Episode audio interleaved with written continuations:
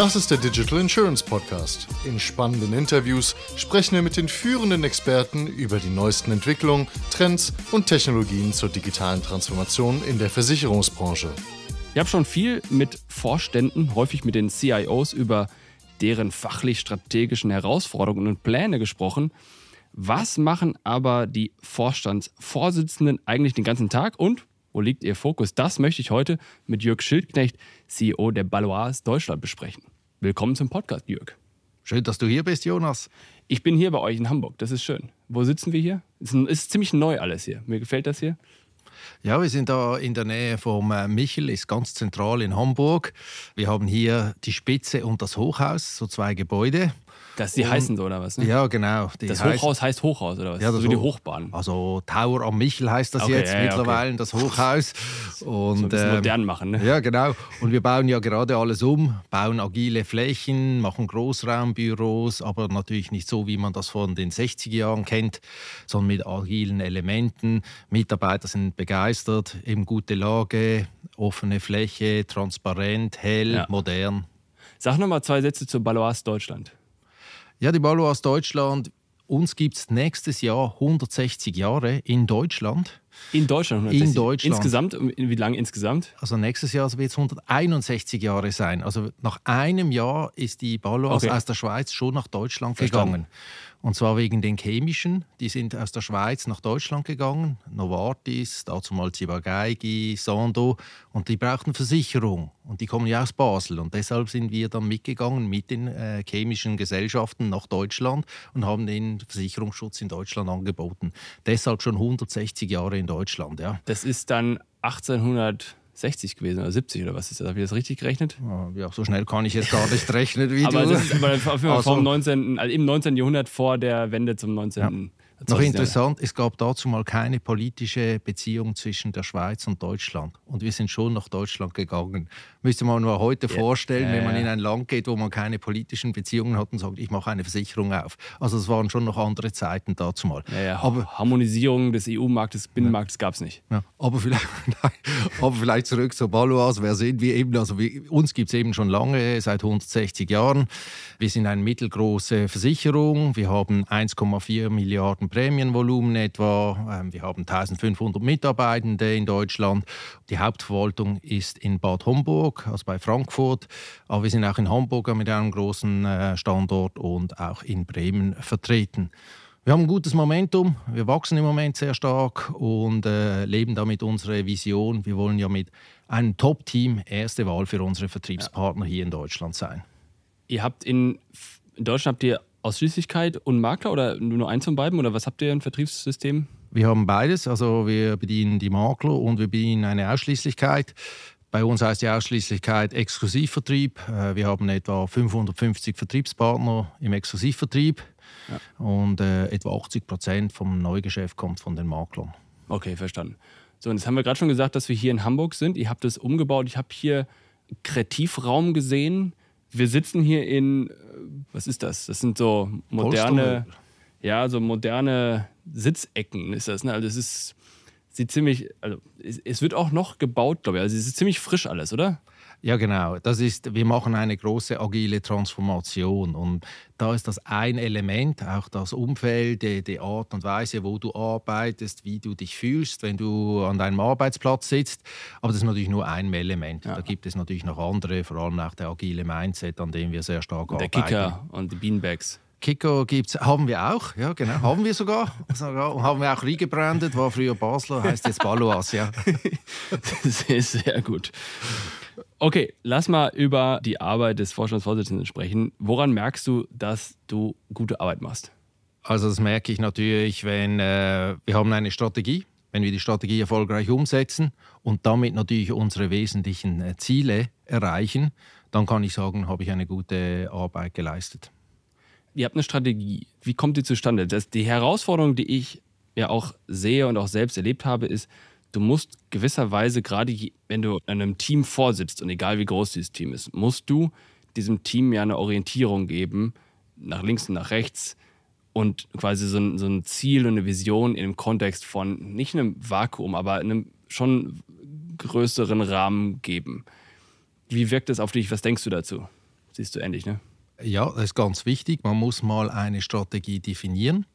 Ich bin aber fest davon überzeugt, du musst nicht jedes Jahr eine Strategie definieren, ja, sondern du machst eine und die sollte dann schon 4, 5, 6 Jahre halten. Und dann kann man wieder mal eine grundlegende Überarbeitung machen. Und wir haben das vor 2022, hatten wir die letzte Strategie-Review, sind wir als Vorstandsteam zusammengekommen, haben uns intensivst unterhalten, was wollen wir machen, für was stehen wir, was wollen wir auch nicht machen, was sind die nächsten großen Schritte, die wir machen wollen, haben das festgelegt. Wir haben auch 4 Säulen. Ist jetzt nicht ganz überraschend. Wir wollen uns aufs Kerngeschäft fokussieren, wir wollen aber das Kerngeschäft auch erneuern und dann wollen wir eine agile Transformation machen und auch im Bereich der Innovation wollen wir unterwegs sein. Also es sind so 4 Säulen, wo wir sagen, da wollen wir tätig sein, haben wir relativ konkret dann miteinander auch ausgetauscht, was wir da in diesen Säulen machen wollen. Ja. Und das ist unser Leitstern. Und eben, ich habe vorher gesagt, immer in Bezug auf unsere Vision, mit einem Top-Team wollen wir erste Wahl für unsere Vertriebspartner werden. Das ist der Leitstern. Und jetzt seid ihr ja die Tochtergesellschaft von der Baloise insgesamt. Wie läuft jetzt diese Strategieentwicklung ab im Kontext der größeren Organisation? Jetzt was geben die euch vor, was geben die euch nicht vor? Wo ist eure Freiheit und wo hört die wiederum auf? Siehst du machst schon einen Fehler, du sagst die und wir. Wir sehen uns als uns. Ich bin auch Teil des Group Strategy Board, der Baloise Gruppe. Und da stoßen wir diese Strategiezyklen jeweils in der Gruppe an. Und wir machen uns auf Gruppenebene Gedanken, eben genau diese 3 großen oder die 4 großen Säulen, die kommen dann schon aus der Gruppe. Aber was genau du in diesen Säulen machst, eben was heißt das schon, Fokus aufs Kerngeschäft? Ja. Das ist ja doch in den Märkten dann sehr unterschiedlich. Hast du nur eine Ausschließlichkeit, hast du einen Maklerkanal, hast du Bankassurance, was auch immer. Da musst du dann schon lokale Anpassungen machen. Und das wird dann lokal definiert und mit der Gruppe auch dann besprochen. Und das finde ich auch gut, weil dann nochmals andere Blicke kommen. Ja. Man schaut mal über den Tellerrand hinaus. Und von dem her, so ist das ein gemeinsames Miteinander und eigentlich nicht ein Gegeneinander. Und wer überlegt sich diesen Masterplan? Jetzt habe ich hier quasi notiert für mich, wenn ich mir als CEO jetzt diesen Masterplan zurechtlege, das ist ja nicht so, dass du den alleine ausdenkst. Oder wie denkst du dann abends in diesem Moment, während ihr daran arbeitet, diesen neuen Prozess zu entwickeln? Beschäftigt der dich dann auch abends, in Anführungsstrichen, vorm Fernseher oder beim Abendbrot? Oder wie tief steckst du da drin und dann, wie läuft das in deinem Kopf ab? Ne, das war schon ein sehr intensiver Prozess, wo wir uns dann auch als Vorstand wirklich mehrere Tage Zeit nehmen. Hier haben wir einen Fragenkatalog gehabt, das fand ich auch noch gut. Hatten wir auch Hilfe von einer externen Beratungsfirma, die gesagt hat, die und die Fragen müsst ihr euch überlegen. Ich fand es aber wichtig, dass wir die Antworten gegeben haben und nicht die Berater. Macht ja auch Sinn, haben die, ne? Ja, genau. Aber es ist mal gut, ein Frageset zu bekommen, mit was sollst du dich überhaupt beschäftigen. Was steht da drin? Also zum Beispiel eine Frage, was bist du? Schon die erste Frage. Als Gesellschaft oder als Person? Als Gesellschaft. Okay, klar. Die Frage, gerade das waren Zeiten, wo Ökosysteme, moderne, bist du noch eine Versicherung? Mhm. Oder sind wir mehr als eine Versicherung? Wollen wir mehr sein? Zum Beispiel im Gruppennamen haben wir nur noch Baloise. Wir heißen nicht mehr Baloise Versicherung. Wir heißen Baloise. Heißt das, wir wollen mehr sein als eine Versicherung? Für Deutschland haben wir uns entschieden, nein, wir sind eine Versicherung. Ja. Und wir wollen uns auf das Versicherungsgeschäft konzentrieren. Und dann steht da drin zum Beispiel, wie willst du die Strategie umsetzen? Eben, was willst du zum Beispiel nicht machen in deiner Strategie? Weil du kannst auch sagen, ich mache alles, ich bedecke alle Produkte ab, ich habe alle Vertriebskanäle, ich habe alle Kundensegmente bediene ich. Da musst du dir überlegen, was machst du im IT-Bereich, wie viel willst du investieren, wie sehen deine finanziellen Kennzahlen aus, was für eine Kultur möchtest du haben. Das sind alles Themen, die da drin stehen. Und ja. Wie viel ist dort zahlengetrieben, datengetrieben und wie viel ist quasi, ich glaube, ist jetzt ein bisschen übertrieben, aber ich sag dir, wo ich herkomme. Oft sagt man ja, das muss alles data-driven sein und man muss ja alles fundiert und lalala. Aber dummerweise, wenn ich mir Zahlen anschaue und von mir aus irgendwelche Alternativtests mache, dann kriege ich nicht irgendwie das 80-20-Ergebnis, wo 80% klar sagt, ich muss in die Richtung rennen und 20% ist in die andere Richtung. Das wäre einfach, ich kriege oft einfach solche Ergebnisse, wo es so 50-50 ist und so egal, wo ich hin muss. Und dann, glaube ich, ist der Glaube an das, was sein wird, dass das was einen trägt. Wie siehst du das? Bin ich völlig bei dir. Also da ist sogar vielleicht, jetzt rein vom Umfang her, würde ich sagen, vielleicht so 5% sind Zahlen. Oder ja. Ist einmal, okay, was ist das Prämienvolumen, was für eine Profitabilität willst du erreichen, das ist, wie viel willst du investieren, was ist deine Kostensituation. Das ist ja nicht so viel, aber das Spannende ist ja, wie werden wir das erreichen, ja. Mit welchen Maßnahmen. Und da ist schon auch Glaube dabei, aber das ist natürlich dann schon starke Überzeugung, dass das die Maßnahmen sind, die wir erreichen. Und das ist ja eine Strategie, ist auf 5 Jahre. Und wir machen jedes Jahr eine Strategieüberprüfung, den Plan fürs nächste Jahr. Ja. Da wird nicht die Strategie komplett hinterfragt, aber das Umfeld, also wir wissen alle, VUCA-Welt, hohe Volatilität, hohe Unsicherheit. Du musst ja mal schauen, wer hätte gedacht, 22, dass die Zinsen so schnell so hoch ansteigen. Ja. Oder? Okay, aber müssen wir jetzt unsere Strategie komplett erneuern? Nein, aber wir müssen sicher gewisse Anpassungen vornehmen. Ja.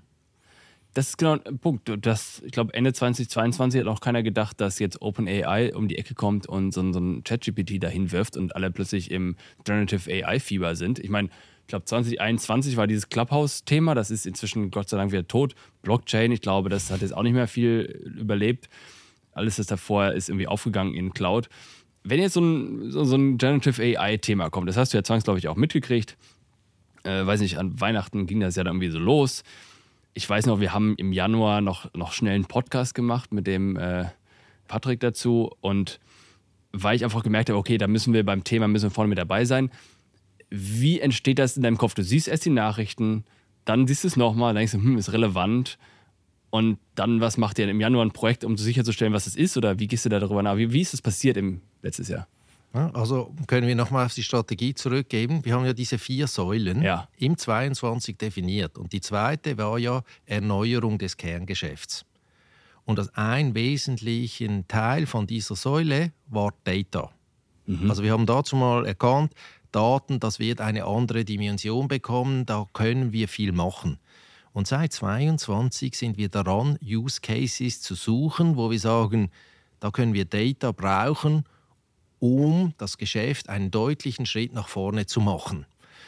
Und wir waren am Suchen und wir haben Betrug, ist so offensichtlich, mit Datenerkennung und Lead Management und wir machen da.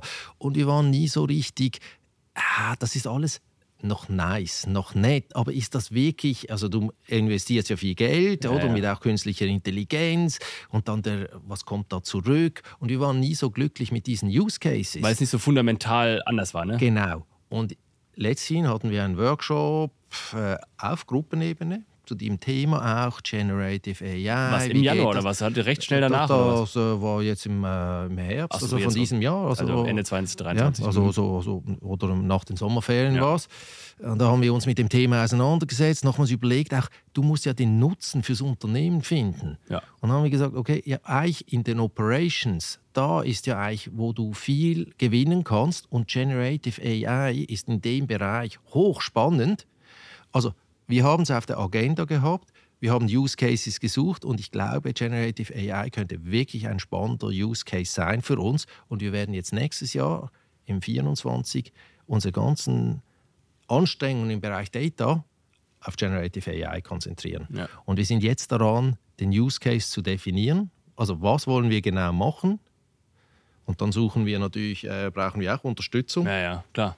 Als neue Technologie, ja. Aber wie läuft das in deinem Kopf ab? Das heißt, du kriegst die Nachrichten, du denkst dann darüber nach, ich weiß nicht, wann fängst du an, darüber nachzudenken, was mache ich damit jetzt? Weil du musst ja im Zweifel eine Antwort darauf finden und die möglichst lieber früher als später. Und wenn die Antwort heißt, nichts machen, ist es ja auch okay. Also Data beschäftigt mich schon die längste Zeit. Okay, das heißt, es war einfach schon auf der Agenda. Das ist auf der Agenda. Okay, das war das letzte Puzzleteil für die Data-Frage. Mehr oder weniger. Also letzte wird eines sein, das in Zukunft vielleicht noch andere hat. Aber wir sind da laufend dran. Wir haben ein Data Governance Board, da besprichst du diese Themen, wo du es dann reinbringst. Also bei mir sage ich dann, okay, die Frage ist ja immer, ist da was dran? Und als ich jetzt Generative AI gehört habe, habe ich für mich gedacht, da könnte wirklich im Bereich Operations was sein. Dann haben wir alle Operations-Leute zusammengenommen, haben mal eine Session gemacht, allen vorgestellt, was ist das? Bestätigt sich das, was ich denke? Mhm. Denken die das auch? Ist das der richtige Ansatz?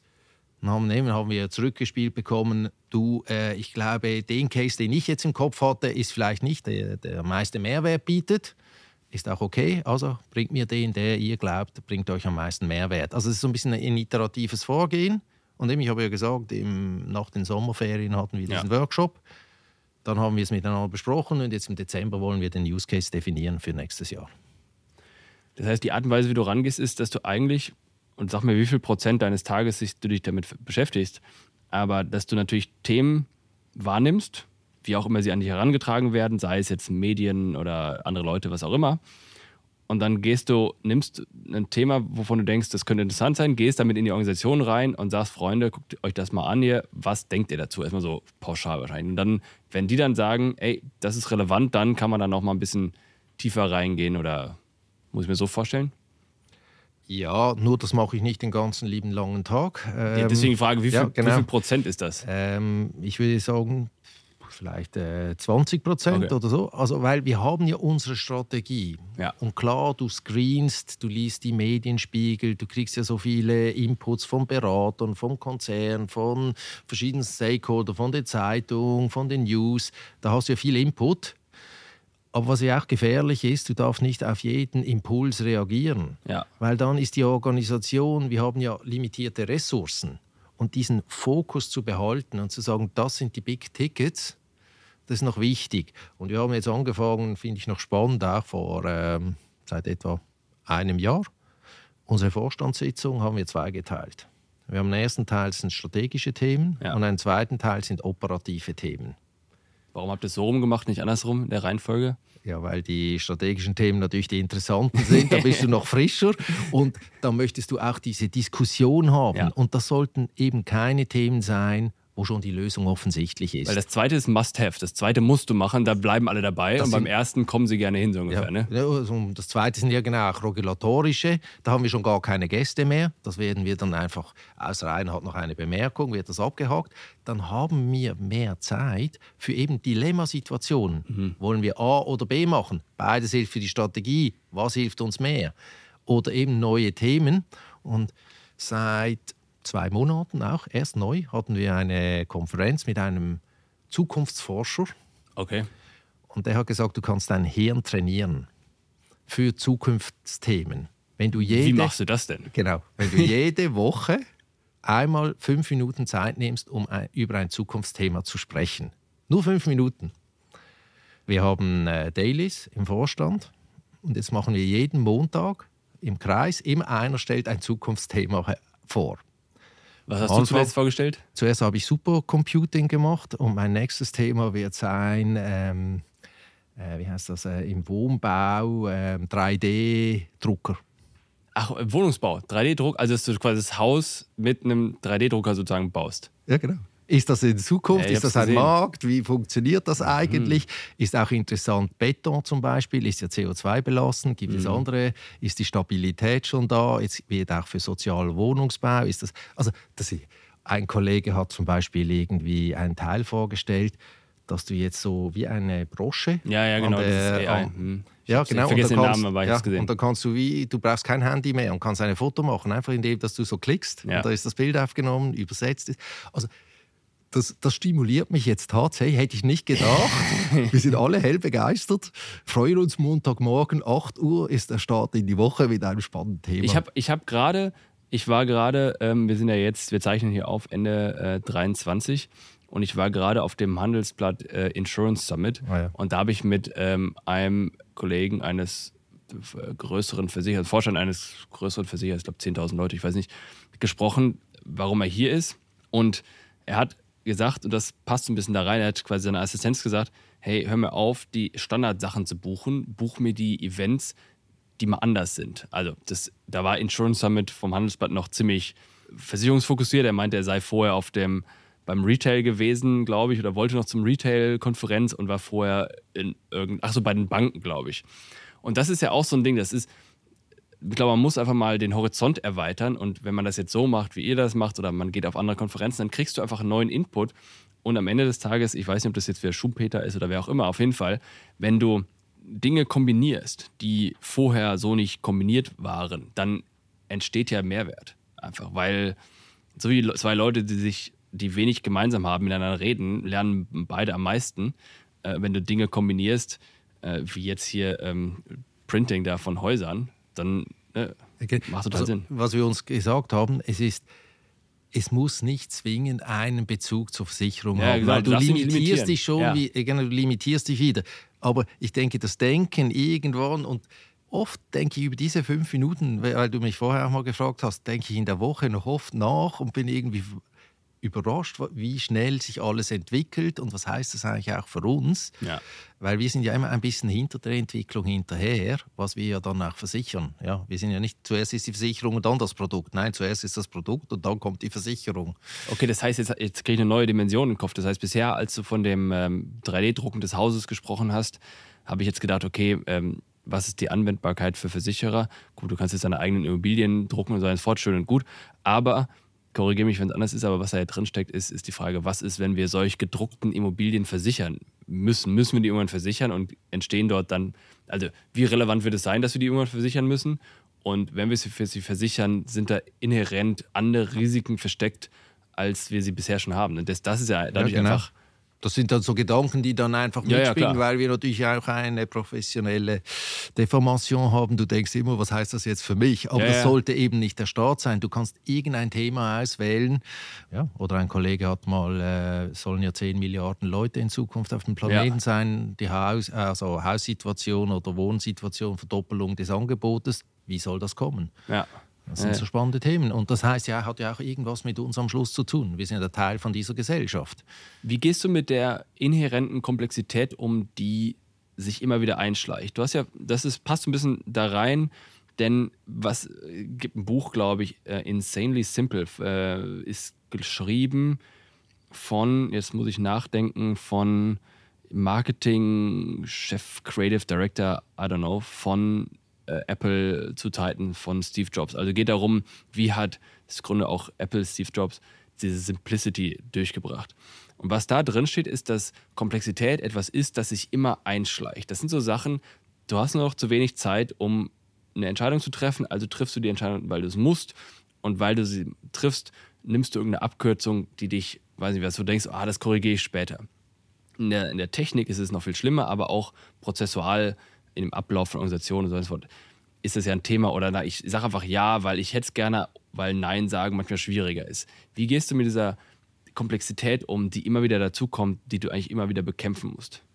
Also vielleicht angefangen bei der Strategieentwicklung. Wir haben eben eine klare Fokussierungsstrategie. Ja. Wir haben sozusagen 6 Zielsegmente im Nichtleben, 2 Zielsegmente im Leben. Und auf das wird alles gnadenlos ausgerichtet. Also wir bedienen nicht den gesamten Markt, dann hast du schon mal eine Fokussierung, eine, ich sage, Vereinfachung. Ja. Das hat auch dazu geführt, dass wir uns von Portfolien getrennt haben, Gesellschaften verkauft haben. Klarer Fokus. Aber wie, also da steckt ja schon drin, Nein zu sagen. Nein sagen ist schwierig. Das heißt, gut, also wir haben uns angeschaut, wo sind unsere Stärken zum Beispiel, wo sind wir schon gut, wo sind wir einfach ein Player im Markt, was sind natürlich auch attraktive Segmente, auch von den Kapitalgesichtspunkten her, wo kannst du gute Returns erzielen. Also das waren schon Überlegungen, die da mitgespielt haben, und dann haben wir eben gesagt, zum Beispiel jetzt eine Bausparkasse hatten wir eine mit 0,01% Marktanteil oder was auch immer. Keine nachhaltige Positionierung, ein Geschäft, das wir nicht so gerne getätigt haben. Also müssen wir das nicht machen. Garantiegeschäft im Lebensversicherungsbereich haben wir in 2013 schon entschieden. Da werden wir aussteigen, weil wir es gesehen haben mit den Zinsen, die Schwierigkeit, die mit solchen Portfolien kommt. Höhere Kapitalbelastung machen wir nicht. Und das hilft zu fokussieren. Aber was wir dann auch machen, eben Mitarbeiter musst du auch immer wieder mitnehmen, auch im Geiste, haben wir Clean-Up-Days gemacht. Was für Dinger? Clean-Up-Days. Da haben wir das ganze Gebäude aufgeräumt. Ach, wirklich physisch? Physisch. Ach, jedes Büro aufgeräumt. Und ich bin seit 2013 hier und hatte dazu mal, also mittlerweile sitzen wir alle im Großraumbüro, aber dazu mal hatte ich noch ein Büro. Mit vielen Kästen. Ja, ja. ich habe mal diese Ordner, da hat es Zeug gehabt. Ist natürlich immer ein Risiko, wenn du etwas wegschmeißt, aber ja, wir haben das aufgeräumt. Wir haben alte T-Shirts gefunden und da waren, also die Leute waren, die haben dann Musik, also waren mit Musik im Gang und alles. Und wir haben einmal aufgeräumt und das hat uns jetzt auch geholfen, als wir in die Großraumbüros gezogen sind, weil die Leute nicht mehr das Zeug ablegen und archivieren, sondern du hast ja nur deinen Tisch, du kommst hin und weg. Also ich will jetzt nicht sagen, mit dem hast du alles nicht vereinfacht. Nein, aber das ist schon ein entscheidender Punkt. Oder wir führen zum Beispiel ein neues Nicht-Leben-Kernsystem ein, GuideWire. Jawohl, Grüße. Und da, ja, also ist ein großer Aufwand, aber auch hier Produktvereinfachung. Ja. Wir tracken das auch. Wie viele Tarife haben wir? Wie können wir es einfacher machen? Weil erstens die Migration einfacher wird, aber eben die Komplexität im Unternehmen irgendwie das ist ein guter Punkt. Zurückgefahren wird. Ja. Je öfter du umziehst, desto eher siehst du, was für einen Ballast du hast, weil du im Zweifel den Kram mitnehmen musst. Sei es jetzt physisch umziehen, Büro vom einen ins andere oder Software umziehen, von der einen Software in die andere. Dann macht es Sinn, vorher mal aufzuräumen. Aber wenn du häufiger mal aufräumst zwischendurch, dann reduzierst du immer wieder ein bisschen an Komplexität. Und es gibt ja immer so, das mache ich auch mit den Kindern bei uns, es gibt ja so diese Strategie, ich habe 3 Buckets, einer will ich behalten, einer werfe ich weg und dann eine weiß ich nicht. Und dann mache ich den ersten Durchgang, mache ich irgendwie Drittel, keine Ahnung was. Und dann habe ich nur noch 66% übrig am Ende, weil ich ein Drittel weggeworfen habe. Und dann mache ich das wieder und plötzlich habe ich Dinge in der Hand, die ich vorher noch in diesen Vielleicht-Kiste reingeschmissen habe, wo ich ganz klar sage, ach, natürlich kann das weg und zack. In dem zweiten Durchgang habe ich genauso entspannt Dinge weggeworfen, bei denen ich vorher noch unsicher war und musste viel weniger nachdenken. Und das ist, ich weiß nicht, wie oft man das macht, um dann Sachen wegzuwerfen, die man behalten will, aber das ist total faszinierend, dass du eigentlich immer bei diesem Durchgang was wegwirfst. Und das heißt, du musst es einfach nur oft genug machen. Irgendwas ist alles weg. Ich habe keine Ahnung. Ne? Aber das Spannende ist auch, du findest auch das eine oder andere, das absolut relevant ist und das du vor lauter Bäumen gar nicht mehr gesehen hast. Ja. Und das hilft dir ja danach, wieder aufs Wesentliche zu fokussieren. Vielleicht noch ein anderer Aspekt, wenn wir gerade hier sind. Wir haben jetzt auch das Safe-Framework eingeführt, also in der Agilität. Im Bereich Softwareentwicklung, also IT, haben wir 3 Agile Release Trains hier im Unternehmen. Und da gibt es ja sogenanntes PI-Planning, alle 3 Monate, wo wir uns klar fokussieren auch, was können wir machen im IT-Bereich in den nächsten 3 Monaten mit den Ressourcen und dem Geld, dem Budget, das wir haben. Ja. Und das hilft natürlich auch zu fokussieren. Und das heißt auch zum Teil weniger. Und dann komme ich natürlich und sage, können wir nicht noch das und jenes und dieses. Und dann, es gibt natürlich dann auch ein bisschen Spannung. Und man muss dann immer einen guten Kompromiss finden, dass wir, aber manchmal ist auch weniger mehr. Ich habe eine Erfahrung gemacht. Wir haben ein Startup gegründet, inzwischen glaube ich vor 10 Jahren. Und da habe ich dann Investoren logischerweise gehabt. Und das waren natürlich alles gestandene Executives, die hatten alle Ahnung, die haben alle Unternehmen gegründet, hunderte von Leuten und so weiter und so fort. Und ich dachte mir, oder ich habe damals unterschätzt, wie viel ich als, in dem Fall Geschäftsführer dieses Startups, wie viel ich auch denen an Führung geben muss. Quasi, wenn wir Weekly Calls, oder nicht Weekly, aber wenn wir Update Calls hatten, wenn ich denen Updates geschickt habe, wenn ich was von denen wollte, dann musste ich mir vorüberlegen, okay, in welchem Mindset of Mind sind die gerade, was machen die, wie gehen sie mit um und wie kann ich die jetzt dahin führen, wo ich sie gerne hin hätte. Dass ich das machen muss, habe ich lange nicht verstanden. Und ich bin zu der Erkenntnis gekommen, und da interessiert mich deine Einschätzung, dass alle Personen eigentlich in gewisser Hinsicht auch Führung gebrauchen und auch gerne haben, auch quasi CEOs und andere Vorstände von Versicherern. Richtig oder falsch? Würde ich zu 100% unterschreiben, ja. Also man hat nie ausgelernt. Ich denke, Feedback bekommen ist immer gut. Ich versuche, eine offene Kommunikationskultur zu pflegen hier im Unternehmen. Wir diskutieren alles im Vorstand. Wir haben auch mit den Bereichsleitern eine sehr enge Zusammenarbeit, wo wir die Themen auf den Tisch legen. Ich finde, das eine ist das Fachliche, das andere ist aber auch das Persönliche. Und eben, es gibt ja verschiedene Stakeholder. Also du hast, ich habe ja auch den Aufsichtsratsvorsitzenden, den Gruppen-CEO, meine Kollegen im Groups Strategy Board, meine Kollegen im Vorstand, die Bereichsleiter. Also ich versuche da schon so 360 Grad jeweils Feedback einzuholen und daraus zu lernen. Also ob das jetzt Führung heisst, aber klar, dass ich nehme was mit für mich und sage, hier und da kann ich eine Anpassung machen. Wenn man sagt, ist ja berechtigtes Feedback und das begrüße ich auch, weil ich glaube, dieses kontinuierliche Verbessern, also ist etwas, das macht mir auch Spaß. Ich denke, da hat jeder Potenzial und das bringt was, ja. Ich glaube auch, dass was viele unterschätzen ist, dass es Sinn macht, dass wenn ich zu Vorgesetzten hingehe, ist es nie gut mit einem hinzugehen und sagen, ich habe ein Problem, ich weiß nicht weiter, sondern hinzugehen, ich habe ein Problem. Und ich habe über die 5 Sachen nachgedacht und ich glaube, wir sollten das machen, aber ich bin unsicher, sag mir deine Meinung. Siehst du auch, dass das Zweitere das viel wertvollere ist und zweitens, dass das viel zu wenig eigentlich machen, egal auf welcher Hierarchie. Ich ertappe mich auch selbst manchmal, dass ich das nicht mache, wenn ich es machen müsste. Also ich bin überzeugt, dass dein zweiter Ansatz eben, du hast ein Problem und du kommst mit Optionen, sicherlich hilfreich ist, ja. Und dann vielleicht sogar eine Empfehlung, finde ich auch noch gut. Doch, machen wir eigentlich, versuchen wir zu leben, in diese Richtung zu gehen. Eben, aber zum Teil, man muss auch überlegen, wann muss ich Optionen eben auf... Habe ich wirklich ein Problem und weiß nicht weiter, dann ja. Aber manchmal gibt es ein Problem, es gibt eine Lösung, ist ziemlich digital dann. Und dann brauchen wir keine großen Diskussionen. Also das ist auch etwas, also ein bisschen diese Macherkultur. Wir hatten hier mal einen Vorstand hier in Hamburg, der hieß Markus. Und hat immer der Belegschaft gesagt, meine Mutter, die hat mir die 3M immer wieder gesagt und das müssen wir hier leben. Die 3M? Ja, und die 3 war, Markus, mach mal.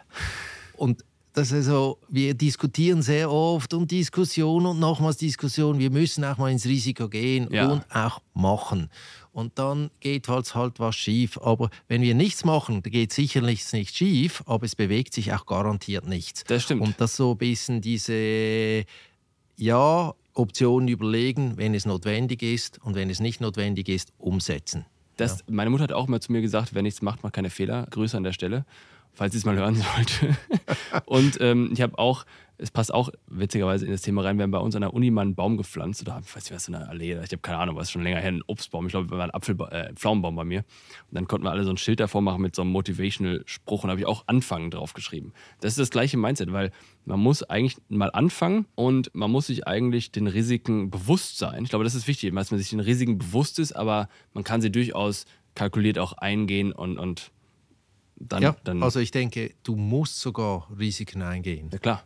Und wir als Versicherung sind ja eher risikovermeidend, auch vom Mindset her, ist ja logisch.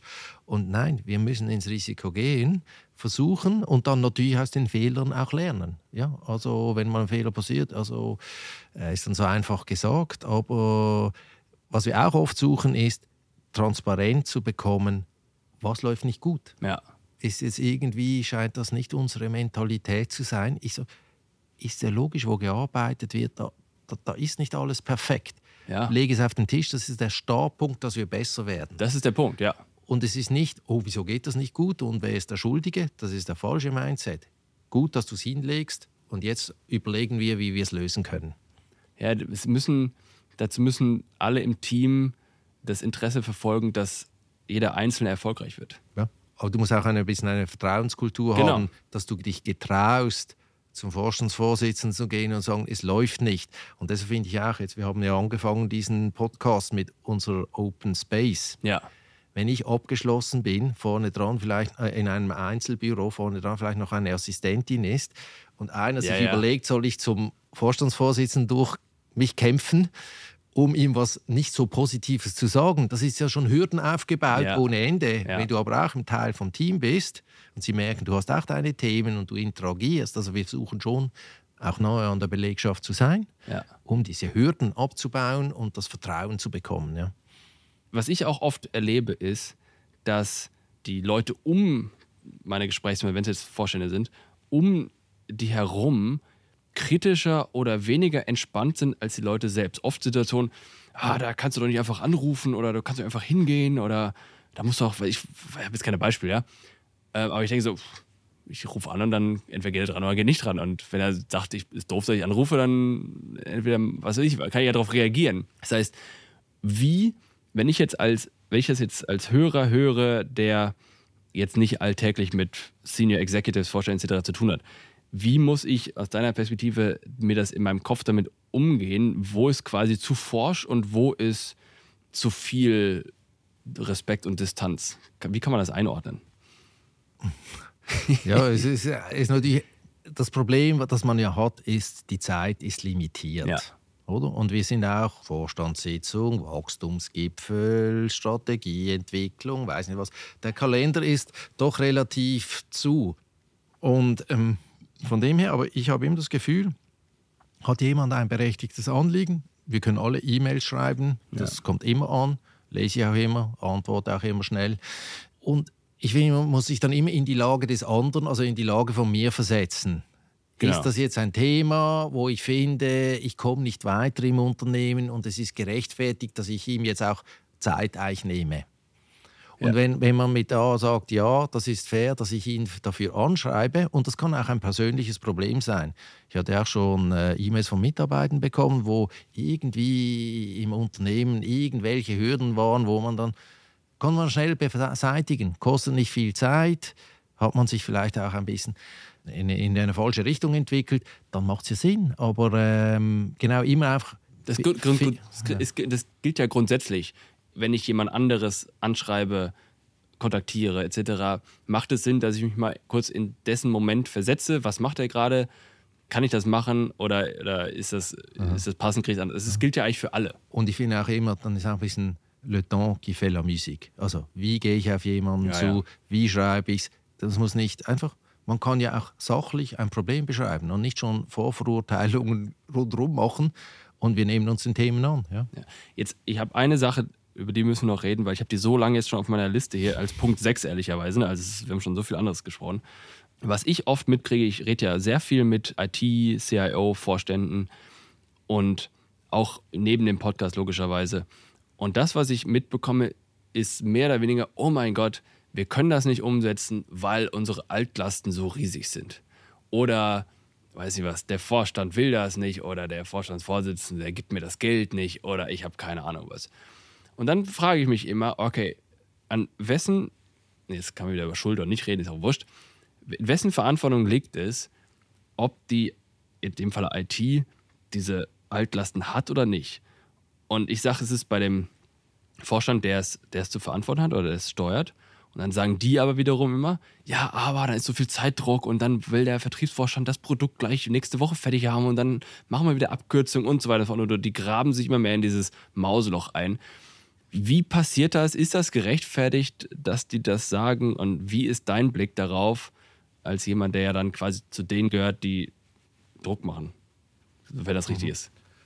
Das hat mit der Strategieentwicklung zu tun. Und Strategieentwicklung ist für mich Teamsport. Also da gehört der gesamte Vorstand dazu, inklusive der Vorstandsvorsitzende auch. Also, und wir hatten auch technische Schulden. Wir sind jetzt daran, eben, ich habe ja gesagt, GuideWire, eine Rieseninvestition, ist im Rahmen des Strategieprozesses als 2016 schon entschieden worden. Wir werden diese Investition machen.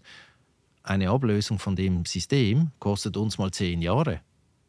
10 Jahre? Das werden wir am Schluss. Das heißt, 10 Jahre lang laufen GuideWire-Leute hier rum. Nee. Ja. Echt? Ja. Das sind ja Generationen von Leuten. Und wir sind noch schnell im Vergleich zu anderen. Ich sage jetzt also 10 Jahre vom Businessplan, bis die letzte Police migriert ist und du das Altsystem abstellen kannst. Weil oft wird ja mal gemacht, es gibt auch Statements, in 90 Tagen GuideWire implementiert. Ja, vielleicht für Neugeschäft eine Produktlinie. Aber wir haben ja Bestand, du musst migrieren, wir wollen Prozesse verbessern, wir wollen am Stand abbleiben, wir haben Firmenkundengeschäft, wir haben Privatkundengeschäft. Und eben dann auch diese nachhaltig jedes Jahr zu investieren, das ist Aufgabe vom Vorstand als Team. Und dann eben auch da wieder nicht dann links und rechts und oh, das können wir noch machen und no. Wir binden sehr, sehr viele Ressourcen, aber ich bin überzeugt, wenn wir die Zukunft der Versicherungsbranche wird immer mehr im IT-Bereich entschieden. Und du musst investieren.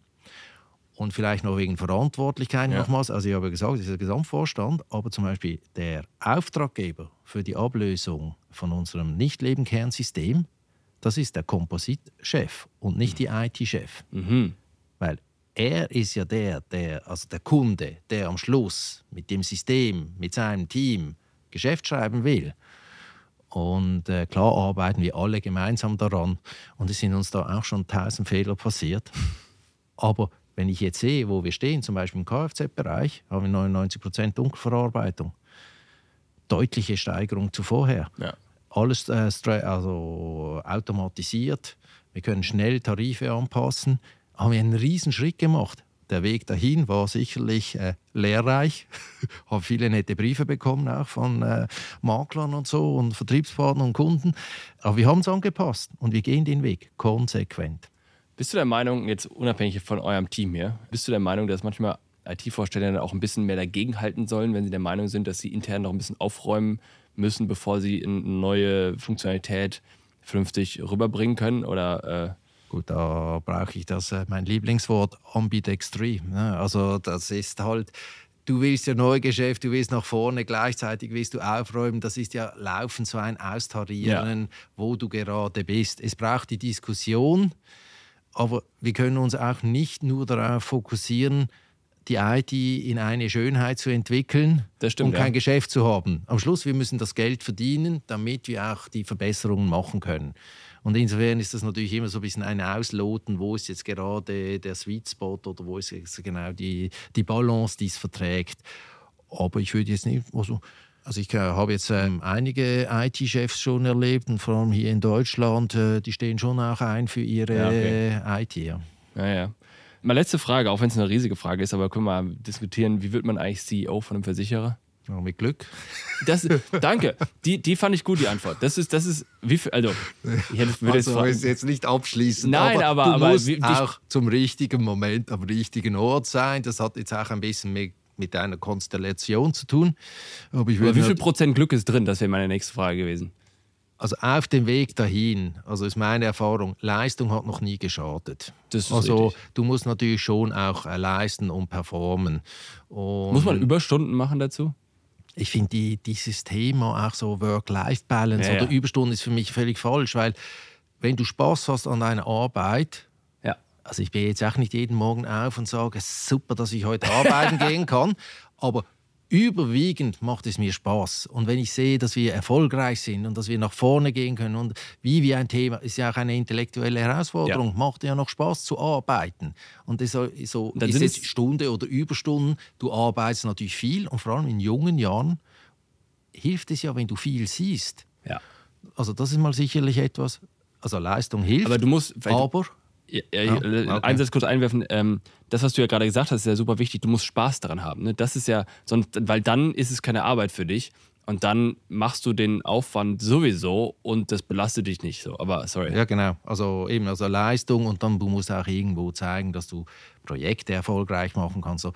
Ich finde halt auch mal über den Tellerrand hinweggehen. Also ich bin in jungen Jahren auch ins Ausland gegangen, ins Risiko gegangen und viele sagen, ja, ich möchte Karriere machen, möchte nach vorne kommen. Dann kommt der Moment, möchtest du mal zum Beispiel aus der Schweiz hier nach Deutschland kommen? Großer Move, ja. Ja, genau, schon Schweiz, Deutschland, ja. Also, genau. Und dann viele, die vorher, ich möchte Karriere, dann geht es dann doch irgendwie nicht. Dann das oder jenes oder sie.